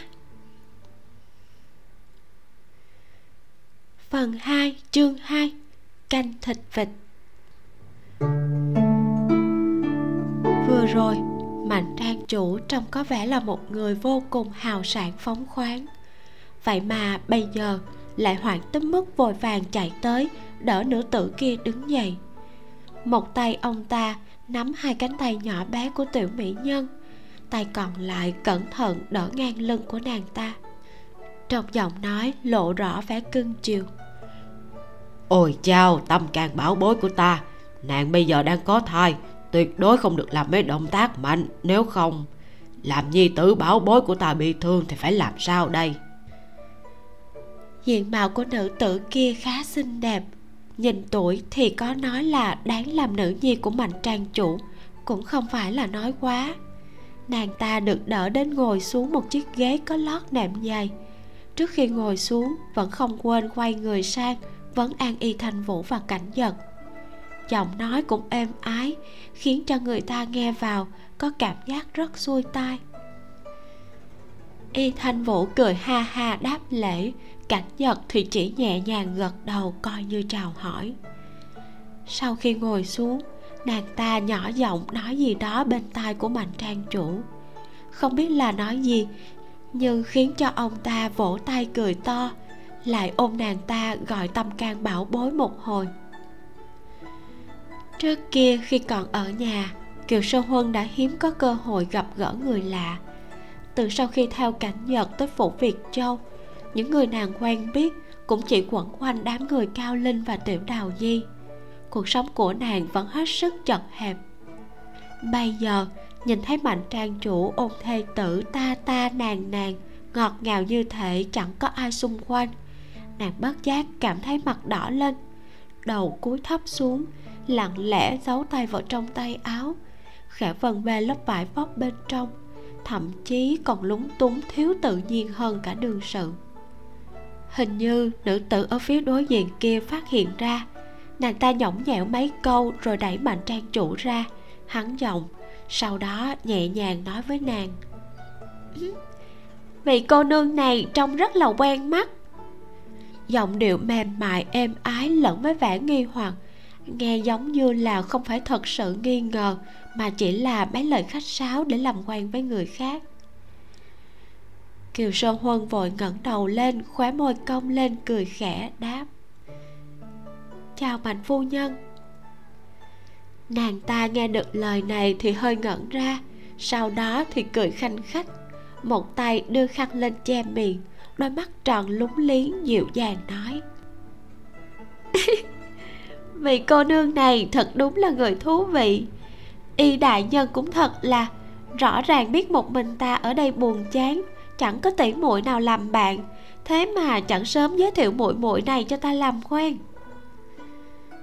Vì tiếng cười của đối phương mà kiều sơ huân càng trở nên lúng túng hơn. Không biết câu chào ngắn gọn đó của mình có gì không ổn. Nàng chăm chú quan sát nàng ta, nhưng vẫn không hiểu được theo những lời nói đối thoại ngắn ngủi vừa rồi, nàng nghe được cùng cách ăn mặc thì nàng ta hẳn là chính thất phu nhân của mạnh trang chủ. Như vậy, nàng chào nàng ta là mạnh phu nhân cũng không có gì là không đúng.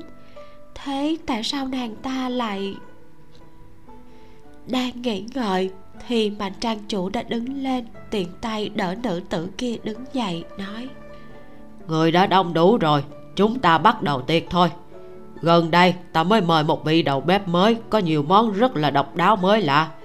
Ta còn đặc biệt tìm một bò ngọc luyện trì mà y đại nhân thích nhất. Hôm nay chúng ta không sai không về. Kiều Sơn huân đứng dậy theo cảnh giật, thấy bước chân hắn hơi chậm, đồng thời vươn một tay về phía nàng. Những ngón tay thon dài khép lại, lòng bàn tay hướng lên trên. Rõ ràng có ý bảo nàng đặt tay vào tay hắn nếu là thường ngày, thì đương nhiên kiều sô huân sẽ không chịu có cử chỉ quá mức thân mật với cảnh giật sẽ không hề lưỡng lự gì mà từ chối ngay lập tức. Thế nhưng hôm nay tới trang viên này, nàng vẫn luôn cảm thấy xung quanh lộ ra bầu không khí kỳ lạ, khiến cho người ta bất an.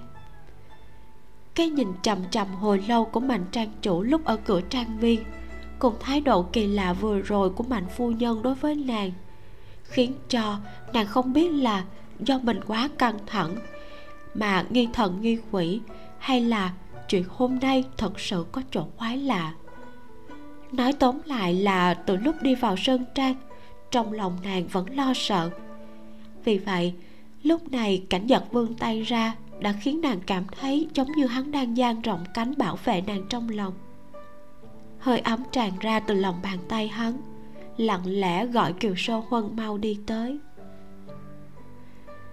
Trong lòng hoang mang bối rối, kiều sơ huân vươn tay ra, ngoan ngoãn đi tới bên cạnh cảnh nhật bàn tay nhỏ bé vừa đặt vào lòng bàn tay hắn thì đã bị hắn nắm chặt. Ngón tay hắn nhịp nhàng ấn vào lòng bàn tay nàng. Trong lòng như có dòng nước ấm chảy qua. Lúc này, kiều sơ huân mới hiểu ra hành động nhẹ nhàng ấn vào lòng bàn tay nàng là một cách trấn an của hắn. Hắn đang dùng hành động đó để nói với nàng rằng không cần sợ hãi hay lo lắng. Trong lúc mấy người đang bàn chuyện võ thuật thì có hạ nhân bưng thức ăn lên. Chẳng mấy chốc, trên bàn đã bày đầy bát đĩa.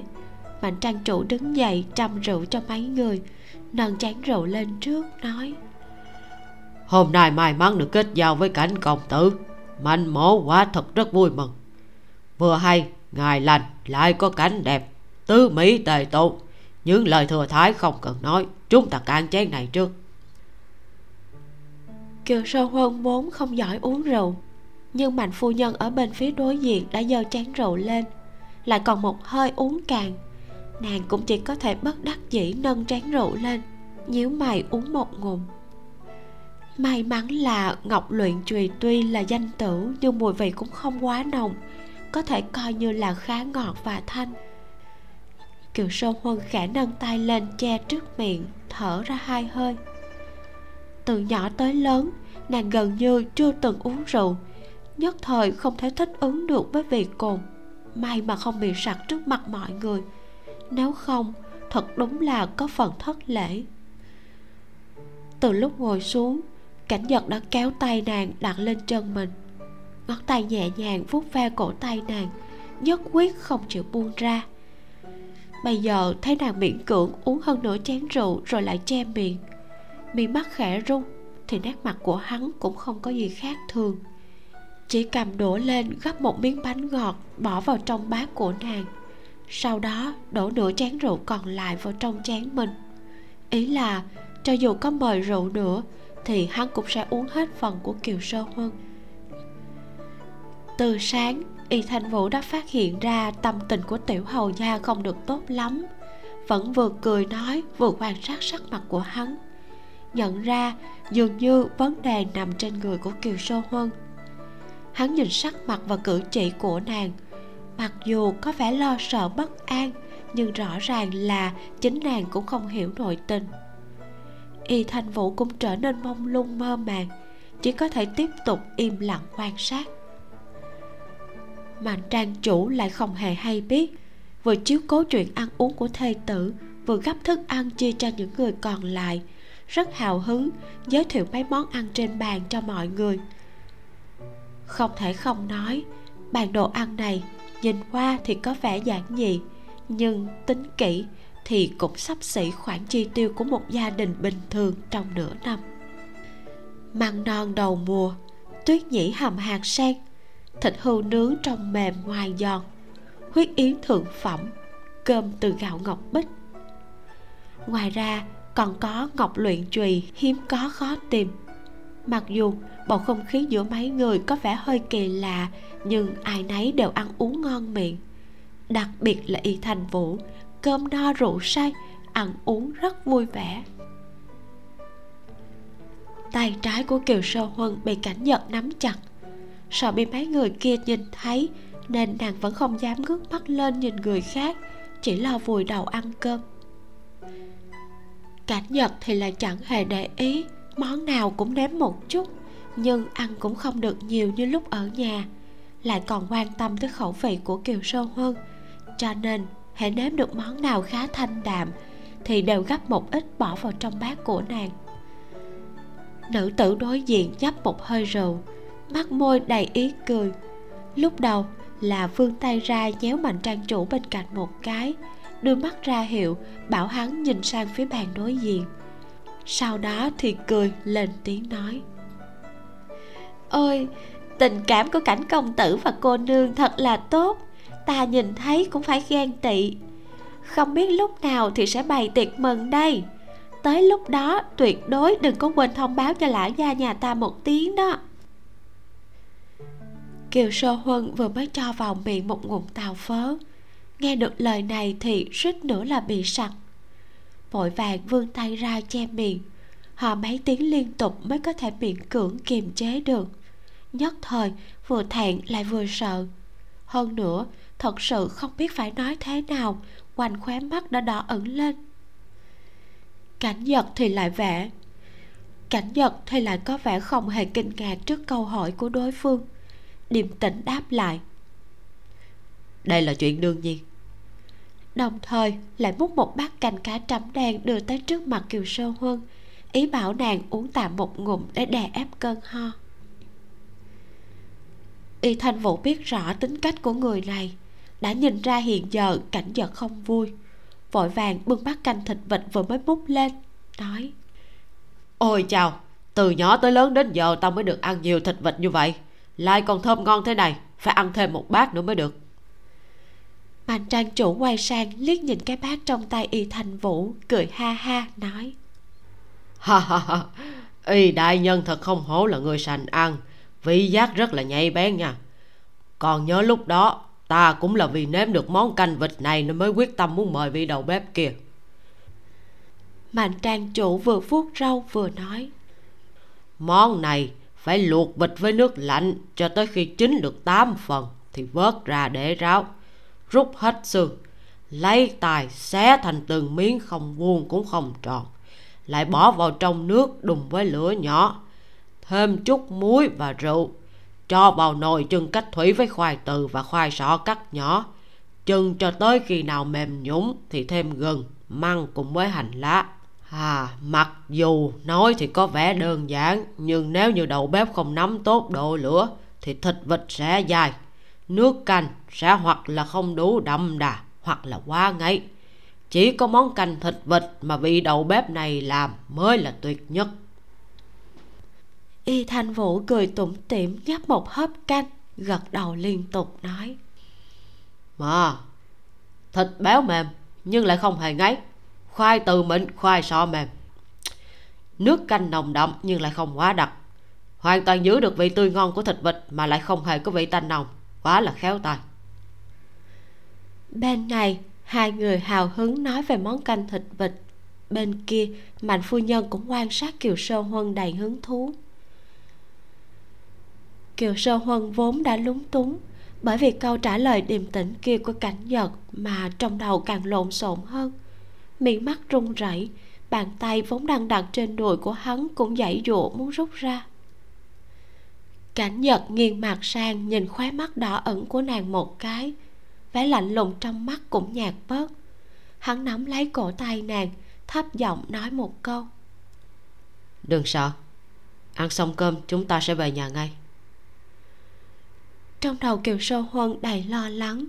Theo trực giác, cảm thấy nguy hiểm, ăn lặng lẽ tới gần. Trái tim đập loạn trong lồng ngực. Tiếng sau to hơn tiếng trước. Trong người như có thứ gì đó đang không ngừng cuộn trào, cuộn xuống tận dạ dày. Vừa nghe cảnh giật nói câu về nhà kia, không hiểu sao nàng lại thấy khóe mắt nóng lên rủ mắt xuống, gật mạnh đầu một cái mạnh phu nhân dường như cảm thấy vẫn còn chưa thỏa mãn. Một tay chống cầm, nghiêng đầu quan sát nàng tỉ mỉ, cất giọng như thầy đã uống say. Sao ta nhìn cứ cảm thấy cô nương rất quen mắt? Thật sự giống như là đã từng gặp qua ở đâu đó rồi. Nếu không thì cũng là nghe người ta nói. A à! Vừa nói xong thì nàng ta đột nhiên thét lên một tiếng đầy đau đớn. Chén rượu trên tay rơi xuống mặt bàn, rượu văng ra bắn lên y phục. Nữ tử kia sắc mặt trắng bệch mày nhíu chặt lại, một tay đỡ bụng cụ tròn người lại. Một tay vội vàng níu lấy tay áo của người ngồi cạnh. Lão gia lão gia, ta mọi người nhìn thấy cảnh tượng này thì hoảng sợ mạnh trang chủ đã hoảng tới mức bay mất ba hồn bảy phách. Bỏ đũa xuống ôm lấy nàng ta hỏi luôn miệng. Yên nhi à nàng làm sao vậy? Đau ở đâu? Ở trong bụng sao? Mạnh trang chủ vừa nói vừa ôm ngang người lên đồng thời cao giọng hô to ra ngoài. Quản gia mau đi mời đại phu. Y thành vũ cũng đứng dậy đi ra theo. Cảnh giật kéo tay của kiều sơ huân đi theo sau cùng. Ánh mắt vốn đã lạnh lùng bây giờ càng trở nên âm trầm. Mấy người lần lượt đi vào căn phòng gần nhất. Hạ nhân ra ra vào vào châm lửa nhóm bếp nấu nước nóng. Mạnh phu nhân lúc đầu đau tới mức nói không nên lời. Bây giờ lại liên tục kêu đau. Giọng nói vốn dịu dàng, êm ái. Bây giờ nghe lại có vẻ vô cùng thê lương, khiến cho người ta hết sức không đành lòng. Kiều sơ huân quay sang nhìn cảnh giật. Công tử đương nhiên cảnh giật biết là nàng muốn giúp đỡ. Hắn hơi do dự một lát gật đầu đồng ý đồng thời còn dặn dò. Không cần phải gắng sức quá đợi lát nữa chắc chắn sẽ có đại phu tới xem bệnh kiều sơ huân gật đầu đi tới bên ngoài bình phong cao giọng nói. Mạnh trang chủ tại hạ có hiểu một chút y thuật. Lời còn chưa dứt thì đã thấy mạnh trang chủ đi tới trước mặt. Đôi mắt nhìn nàng đầy khẩn thiết nếu vậy phải làm phiền cô nương rồi. Đại phu gần nhất cũng phải vào trong thành mới tìm được. Đi tới đi lui cũng tốn không ít thời gian. Có người am hiểu, có thể xem giúp đương nhiên là không thể tốt hơn. Kiều sơ huân khẽ gật đầu, đi nhanh tới bên cạnh giường. Thấy nữ tử kia co tròn người lại, tay ôm bụng dưới, sắc mặt trắng bệch như tờ giấy.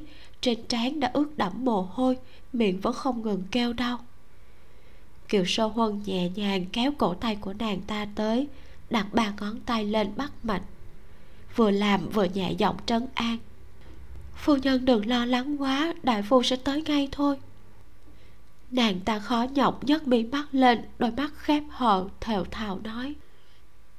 Bụng ta đau quá. Hài tử hài tử có giữ lại được không? Kiều sơ huân cao mày lại nhẹ giọng hỏi. Phu nhân cảm thấy trong bụng rất nôn nao hơi thở nặng nề. Nữ tử kia gật đầu một cách yếu ớt bên khóe mắt có giọt lệ trào ra.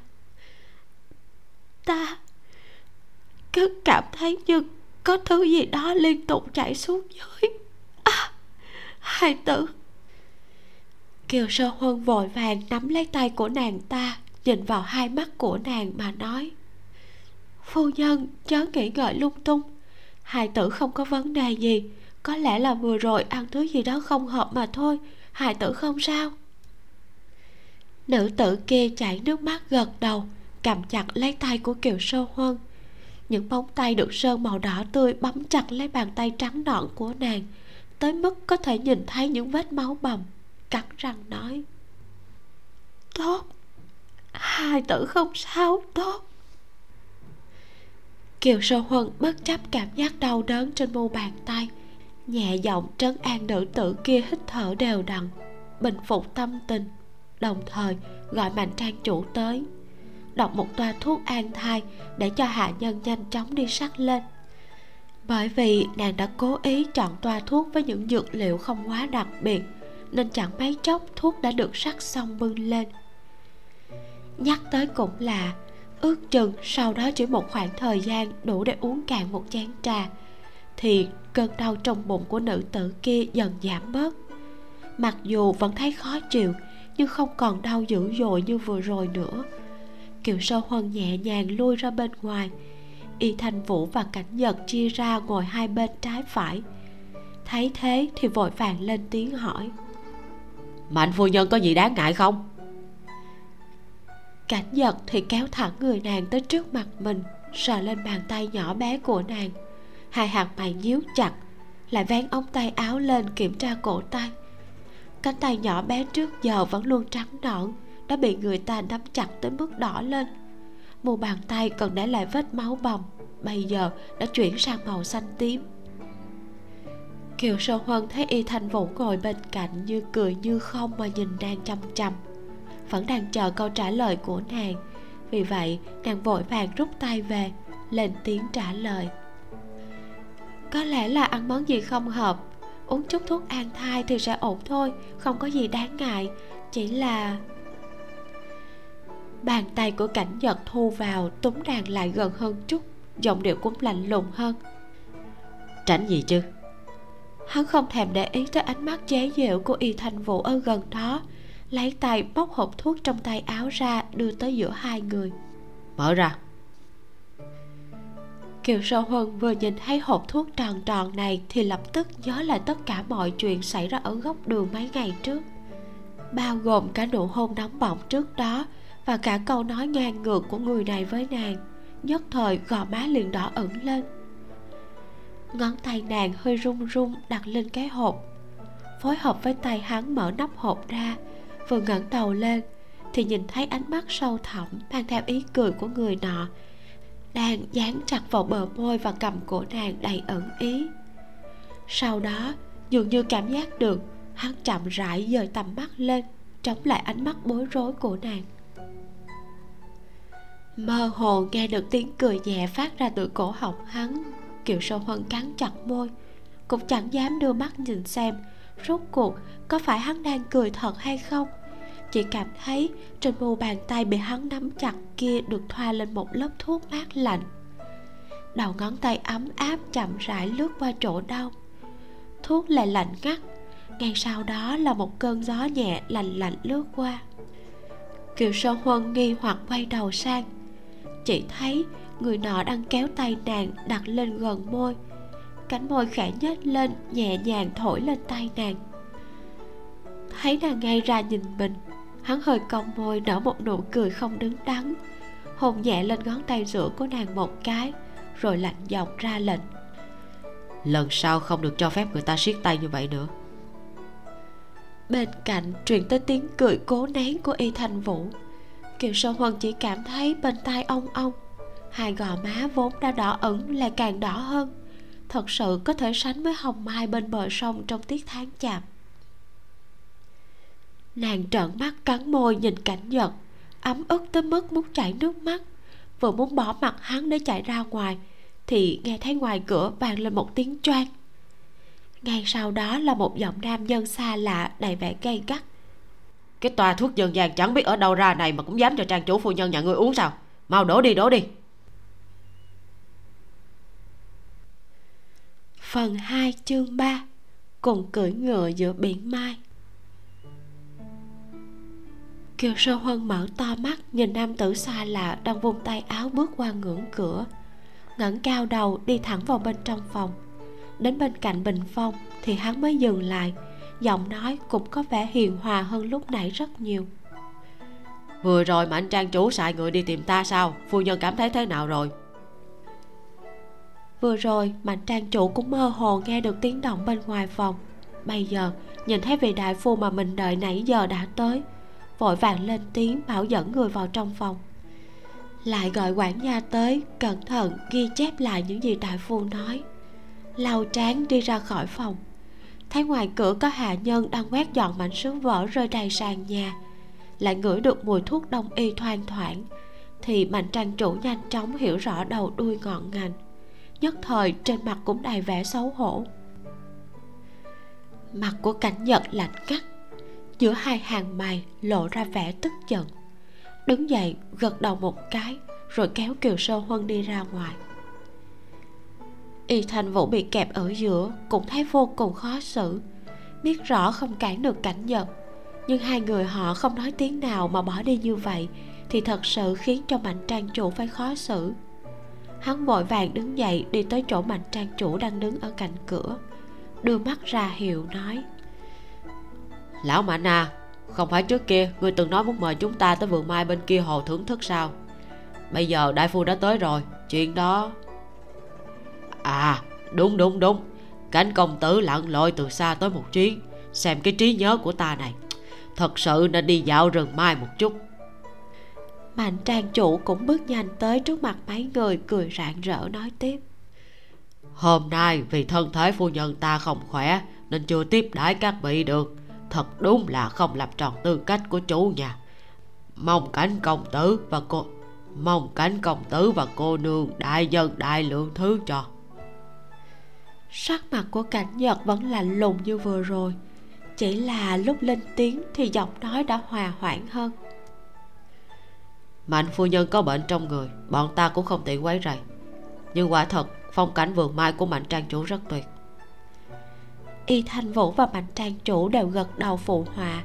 Cảnh giật nghiêng mặt liếc nhìn kiều sơ huân một cái giọng bình thản nói tiếp. Ta nhớ trước kia y đại nhân từng nói rằng từ bên chỗ rừng mai cũng có thể trở về trong thành. Không biết mạnh trang chủ có thể cho mượn một con ngựa hay không? Bọn ta thưởng mai bên kia xong sẽ đi về thành luôn. Hôm khác sẽ trở lại bái kiến cùng thưởng mai uống rượu sau. Mạnh trang chủ nghe vậy thì cảm thấy hơi lưỡng lự vội vàng nhìn về phía y thanh vũ. Thấy hắn gật đầu tỏ ý không sao thì trong lòng cũng thở phào nhẹ nhõm cười chắp tay cáo từ với cảnh giật đây là chuyện đương nhiên thật sự có lỗi hôm nay không thể để cho công tử được tận hứng. Nói xong thì vẫy tay sai người tới chuồng ngựa dắt một con ngựa tới đồng thời lại nhảy thêm mấy câu khách sáo cảnh nhật thắt áo choàng, nhận lấy chiếc lò giữ ấm đã được thêm than củi từ trong tay hạ nhân.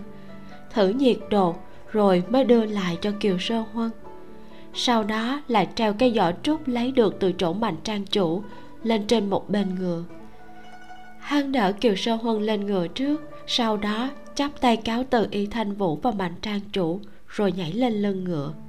Tay ghìm dây cương, dùng áo choàng bọc kính nữ tử phía trước vào trong ngực chân thúc một cái, ngựa lọc cọc chạy về phía con đường mà mạnh trang chủ chỉ. Đã lớn từng này, nhưng đây là lần đầu tiên kiều sơ huân được cưỡi ngựa. Trong lòng ôm lò giữ ấm, hai tay hơi lúng cuốn nắm chặt lấy nhau đặt ở phía trước. Chỉ thấy bên dưới người hơi sốc nảy. Lưng nàng dựa vào ngực cảnh giật, cả người bị vây kín trong lòng hắn, bọc trong chiếc áo choàng trắng dày rộng chỉ lộ ra khuôn mặt nhỏ nhắn. Cơn gió lạnh thổi qua gò má khiến cho mấy sợi tóc bị tuột ra nhẹ nhàng phe phẩy trên mặt. Lòng ngực sau lưng hơi rung động trên đỉnh đầu truyền đến giọng nói lười biếng của cảnh nhân. Không hề lạnh lùng như lúc nói chuyện với người ta ngược lại còn lộ ra vẻ dịu dàng. Ngồi thế này có khó chịu không? Kiều sơn huân chỉ mới ngồi một lát còn chưa có cảm giác gì cũng không biết cảnh nhật muốn hỏi là khó chịu chỗ nào. Liền ngửa mặt lên nhìn hắn đáp. Không ngồi thế này thì còn có thể ngồi thế nào? Cảnh nhật hơi cong môi mỉm cười, cúi đầu nhìn nàng. Hai tay buông dây cương ra, cánh tay vòng ra ôm lấy cả người nàng. Kiều sơ huân còn chưa kịp kêu lên.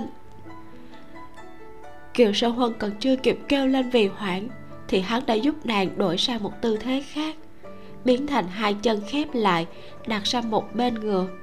Hắn thấp giọng giải thích. Thế này thì chân sẽ không bị cọ sát trước kia hắn chưa từng mang theo nữ tử cưỡi ngựa cùng. Vì vậy lúc đầu cũng nghĩ không được chu toàn.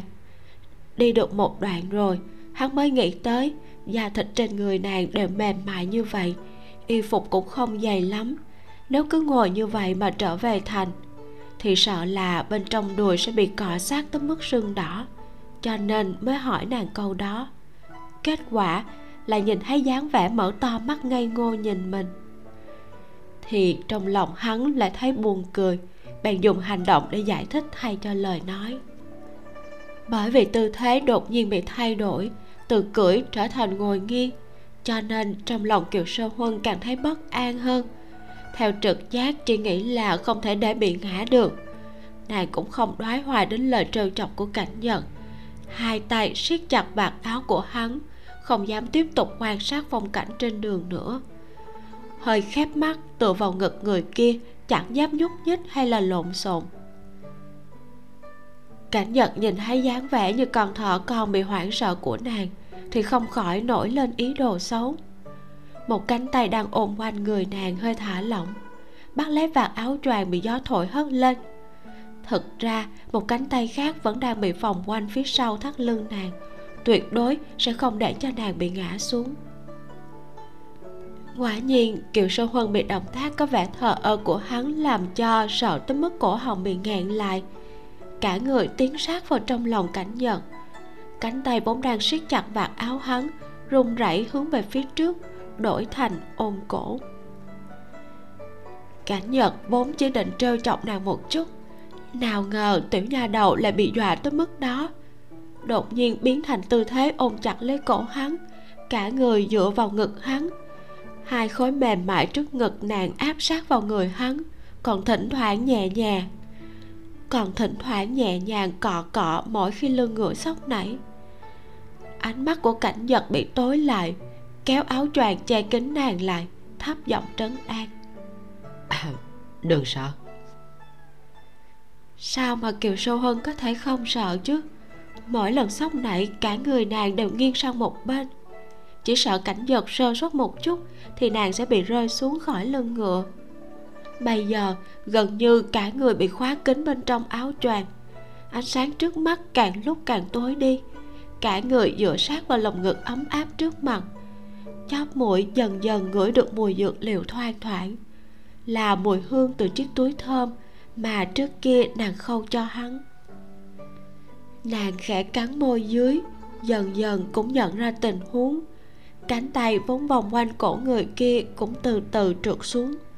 Hai gò má nóng lên, muốn kéo ra chút khoảng cách với người nọ, nhưng lại không muốn bị ngã xuống khỏi lưng ngựa cảnh nhật cảm giác được tâm tư nhỏ bé của nữ tử trong lòng.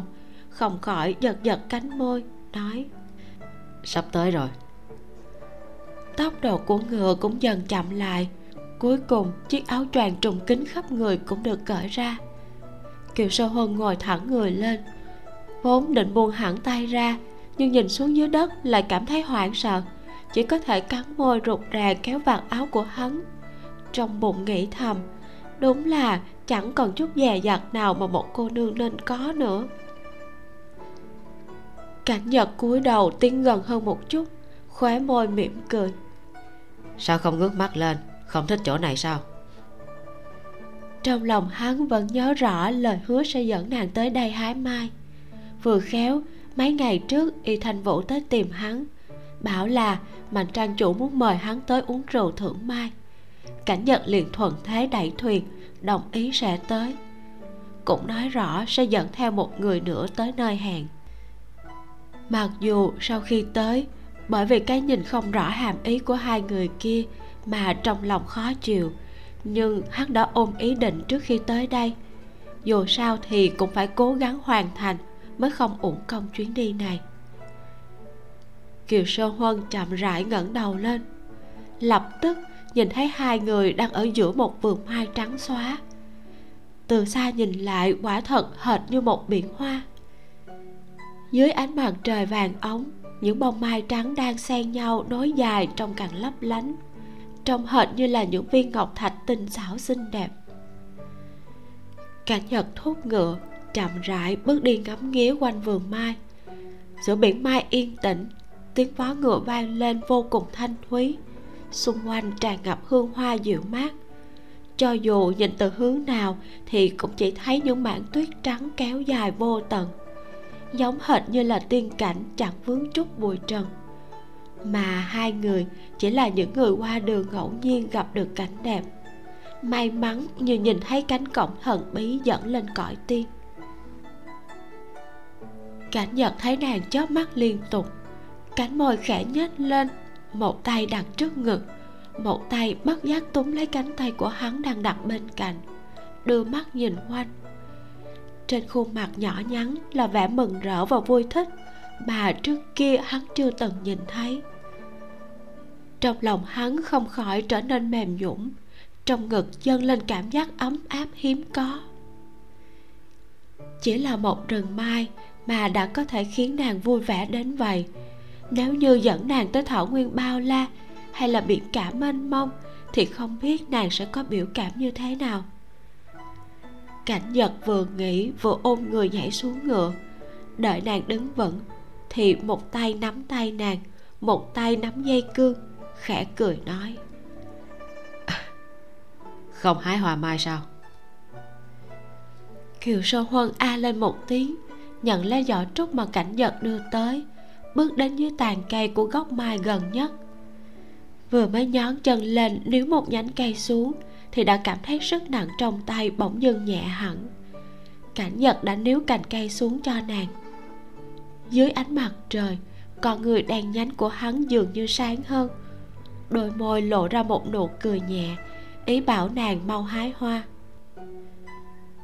Kiều sơ huân có cảm giác như thể tất cả những rối rắm không vui ấm ức, hoảng sợ trước kia đều đã tan biến trong nụ cười nhẹ nhàng của hắn.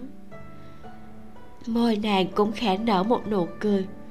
Kiều sơ huân nhìn hắn một cái, sau đó nhanh tay hái hoa mai. Hai người cứ chậm rãi bước đi như vậy. Gặp được cây mai nào mới nở rộ thì hái một ít nhụy hoa. Hai cái bóng phía sau cũng bị ánh mặt trời kéo dài, cứ như thể kéo dài tới tận phía chân trời kiều sơ huân thấy giỏ trúc đã đầy hơn nữa. Sắc trời cũng không còn sớm, thì liền lôi kéo tay áo của cảnh giật nhẹ giọng nói từ này là đủ rồi, chúng ta về nhà thôi. Cảnh nhật tự tay cầm lấy cái giỏ, nhìn thoáng qua, rồi phủ một tấm vải màu xanh lam lên trên. Lại lần nữa treo lên một bên yên ngựa. Hắn dắt tay nàng rất tự nhiên, giọng nói lạnh nhạt nhưng dường như có chút thiếu tự nhiên. Tối nay không về nhà ăn cơm. Kiều sơ huân hơi ngạc nhiên nhìn nghiêng sườn má của cảnh giật hỏi. Vậy công tử muốn đi đâu? Cảnh nhật cũng không trả lời mà ôm nàng lên ngựa. Vẫn để nàng ngồi yên dựa vào trong ngực mình thúc ngựa đi về phía cửa thành. Đi thẳng tới bên ngoài một quán ăn ở thành nam mới dừng lại giao ngựa cho chủ quán. Sau đó, hắn kéo nàng đi thẳng tới một phòng riêng trên tầng 2 nàng thấy quán ăn không lớn lắm, nhưng trang hoàng bên trong lại hết sức tinh xảo tao nhã. Mặc dù đúng vào lúc dùng bữa tối, nhưng trong quán cũng không ầm ĩ như các quán ăn bình thường. Trong lòng nàng lo lắng đến bữa ăn của mấy người ở nhà. Thế nhưng, vẫn không che giấu được cảm giác thích thú đối với nơi này hoặc cũng có thể nói rằng, từ sau khi rời khỏi trang viên mạnh thị, bắt đầu từ lúc cưỡi ngựa thưởng mai, tản bộ hái hoa cùng cảnh nhật tới giờ, tâm trạng của nàng đã dần trở nên tốt hơn. Gần như bao nhiêu năm qua, nàng chưa từng vui vẻ thích thú cái gì. Thế mà bây giờ đây mới nửa ngày mà trong lòng đã hết sức thỏa mãn. Kiều sơ huân ôm lò giữ ấm trong tay ngồi xuống mặc dù vẫn hơi cúi đầu theo thói quen, nhưng khóe miệng lại cong cong. Ánh mắt vốn trong suốt lúc này hơi ẩm ướt, thấp thoáng như cánh hoa lê rung rinh trong sương sớm. Thật sự khiến cho người ta khó mà nhịn được ý nghĩ muốn túm lấy mà hôn một cái. Cảnh nhật gọi mấy món điểm tâm đặc sắc. Hai bát cháo cùng với hai chén trà nóng hắn vẫn ngồi yên lặng quan sát mọi động tác và sắc mặt của người đối diện. Thấy nàng có vẻ rất thích nơi này, vẻ lo lắng và hoảng sợ lúc còn ở sơn trang đã hoàn toàn biến mất. Ánh mắt hắn không khỏi trở nên ấm áp hơn, sau đó lộ ra một nụ cười nhẹ. Sở dĩ hắn không muốn về sớm như vậy là vì muốn kéo dài thời gian chỉ có hai người ở chung với nhau trước đó mấy ngày, cảnh nhật đã phát hiện ra. Tiểu nha đầu này nhìn thì có vẻ ngoan ngoãn, hiền lành, dễ bị bắt nạt. Nhưng mà thật ra trong thâm tâm nàng lại cực kỳ bướng bỉnh. Chỉ là tính tình vốn ôn hòa lại hay nhường nhịn. Bình thường nếu không chạm vào giới hạn của nàng thì sẽ rất khó thấy được dáng vẻ bất chấp tất cả lấy cứng chọi cứng kia tính phòng bị của nàng rất mạnh. Mặc dù không tùy tiện nói ra tâm sự của mình, nhưng trong lòng nàng lại cân nhắc rất kỹ lưỡng. Lúc trước ở sơn trang, vì cử chỉ kỳ lạ của hai người kia mà nàng mới tạm thời nhích lại gần hắn. Nhưng như vậy không có nghĩa là nàng thật sự thích gần gũi với hắn. Cảnh giật dần nắm được tính tình của nàng, biết rõ chỉ cần trở lại phủ thì nàng chắc chắn sẽ lập tức phân rõ giới hạn với hắn.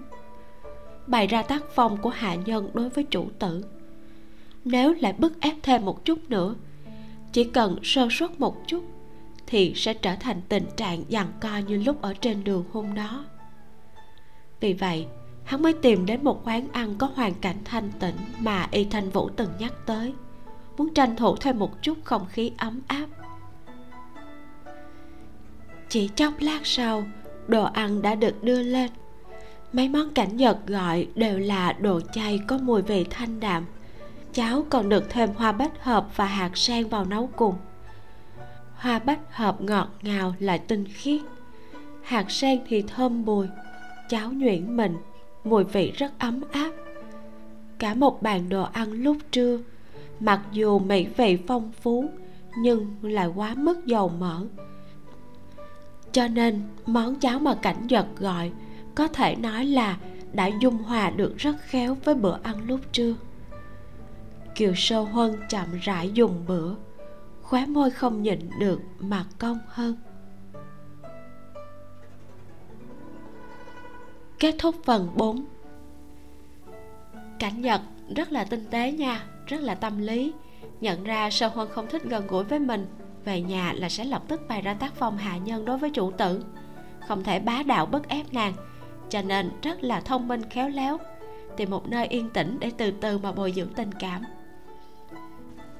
Không biết là các bạn có để ý thấy sô huân có cảm giác bất an khi gặp vợ chồng mạnh trang chủ hay không?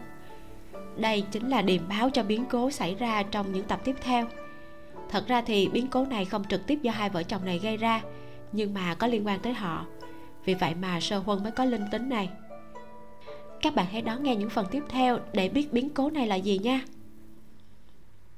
Mấy chuyện mình diễn đọc gần đây á uh, toàn là những chuyện vui và ngọt ngào không à. Tự nhiên mình muốn diễn đọc một chuyện gì đó ngược một chút đau thương một chút. Các bạn hãy gợi ý cho mình với.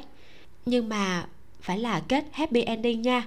Trái tim của mình yếu đuối lắm không chịu nổi kết truyện buồn đâu ngay bây giờ, hãy bấm vào phần bình luận và viết vài chữ gợi ý truyện cho mình nha. Cảm ơn các bạn rất nhiều.